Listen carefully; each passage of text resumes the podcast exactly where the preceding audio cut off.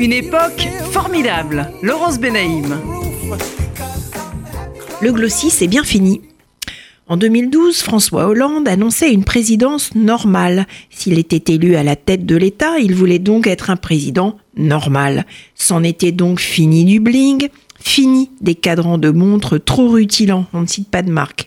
Six ans plus tard, et je ne parle pas de politique, le style normal a comme contaminé la planète mode. Cela fait un moment que le moche a remplacé le beau, vous me direz, que les crocs ont fait tomber les stilettos de leur piédestal. Le survêt a eu raison de la veste et la parka XL du manteau, un vêtement à garder pour rester à la maison en regardant Soir 3.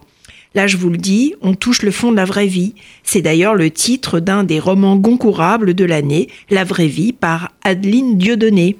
Et je vous cite un extrait. La principale fonction de ma mère était de préparer les repas, ce qu'elle faisait comme une amibe, sans créativité, sans goût, avec beaucoup de mayonnaise. Fermez les guillemets. Eh bien, je vous le dis, le style normal est de retour, tendance Wikipédia versus Normcore, ou le triomphe de l'indistinguable, du degré zéro de tout. On est dans l'approche brute, comme dirait Christine and the Queens. Pardon, Chris. Bienvenue au royaume du super banal. Sur Instagram, Burberry diffuse une vidéo de son nouveau directeur artistique, Rigardo Tichy, dans l'ascenseur. Vous avez entendu? Dans l'ascenseur, et pas dans sa voiture aux vitres fumées. Et oui, le glossy, c'est fini.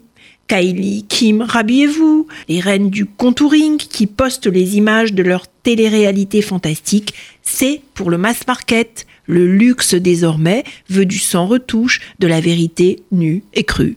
Dans les ateliers digitaux, on apprend désormais à être sincère, à parler vrai. À quand un grand roman sur le tiers provisionnel et pour les stars un tapis rouge en paillasson?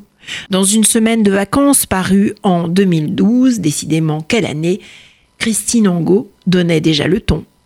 Et je vous cite un autre extrait. Elle est dans le couloir, elle sort de la salle de bain, elle marche, elle prend la direction de la chambre pour aller s'habiller. Il l'appelle, lui dit de pousser la porte. Tu as pris ton petit déjeuner ce matin? Tu n'as pas faim? Tu ne veux pas un peu de jambon? Laurence Benaïm est l'auteur de Versailles et la mode aux éditions Flammarion.